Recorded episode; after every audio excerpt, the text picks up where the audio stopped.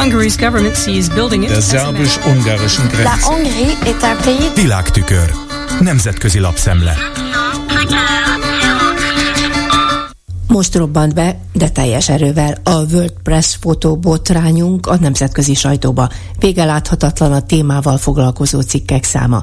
Kezdeném például a magyar kormány ideológiájához alapvetően közel álló Fox News tévével, amelyik saját írást hozott le, nem csak behúzta az oldalra az amerikai hírügynökség ebben kiadott tudósítását.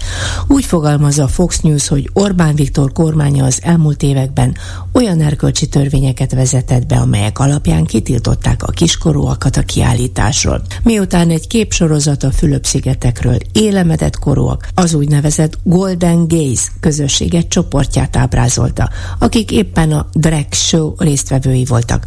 Az LMBTQ közösségre írt törvényre hivatkozva korlátozták a magyar fiatalok jogát a kiállítás megtekintésében, mert hogy ellenkező esetben törvénysértés állna fenn. Még a szélsőjobbos politikusunk nevét is megemlíti a cikk, akitől kiindult ez az egész történet, sőt idézik tőle, hogy nem tartozik a világ legnagyobb problémái közé, hogyan él az LMBTQ kisebbség. Sőt, ennek látványa károsan hat a kiskorúakra, de még a felnőttekre is vélte a politikus. A World Press fotó igazgatója, Zsumana Elzány Kori erre úgy reagált. A kiállítás látogatóinak korlátozása valósággal sokkolta őt. Elképesztő szerinte az, hogy egy bizonyos kép, egy speciális sztori ilyen hatást váltson ki. Elképesztő, hogy ilyen Európában előfordulhat.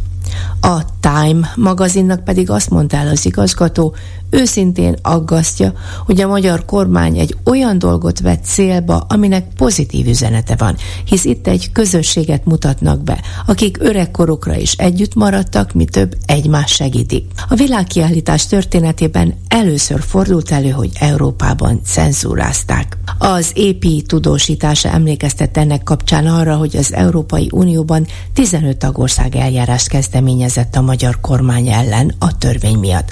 Ursula von der Leyen pedig szégyen teljesnek nevezte a jogszabályt.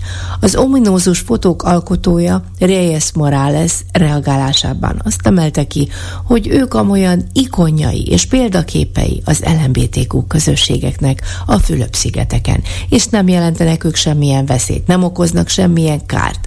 Ami káros, az nem más, mint az, ahogy korlátozzák a látogatók jogait, illetve hogy az ilyen közösségek létjogosultságát kérdőjelezi meg a magyar kormány. A kulturális tárca nem reagált az épi megkeresésére.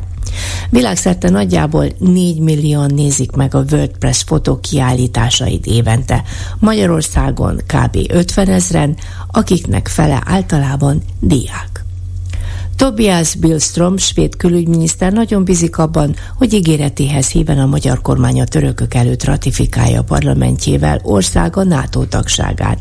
Idézi őt a Bloomberg, aki hozzátette, a magyar kormány következetesen azt hangoztatta, hogy Svédország hozzáadott értéket, és nem is kicsit jelent majd a NATO számára. Előbb vagy utóbb de most már tényleg ideje lenne valóra váltani ígéretét, és nem utolsóként ratifikálni a NATO tagságunkat. Viszrom elmondta azt is, hogy Szijjártó Péter erre személyesen tett neki ígéretet. A cikk szerint Erdogánnal ellentétben a magyar kormányfő soha nem támasztott feltételt a svédek NATO tagságához. És miközben a török elnök csak a múlt héten nyújtotta be erre vonatkozó törvényjavaslatát, a magyar kormány ezt már egy éve megtette, de azóta nem tűzi napirendre parlamentje a szavazást.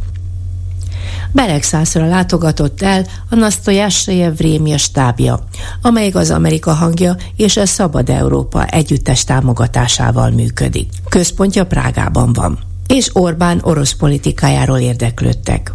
Kritikát közvetlenül nem fogalmaztak meg Orbánnal szemben, de az oroszokkal szemben annál inkább. A város polgármestere is közölte, hogy ők azt látják jónak, amit az ukrán elnök tesz, és követik a politikáját. A város egyik kávézójának fiatal tulajdonosa Attila magyarul beszélő ukránnak tartja magát, de a nyelvtörvényt említve kijelentette bánya, hogy gyerekkorában nem az ukrán nyelvet tanulta. Az Ukrajnai Magyar Demokrata Szövetség pedig azt kifogásolta, hogy Orbán nem tartja háborús bűnösnek Putyint, nem merte háborúnak nevezni a háborút, amikor vele találkozott Pekingben.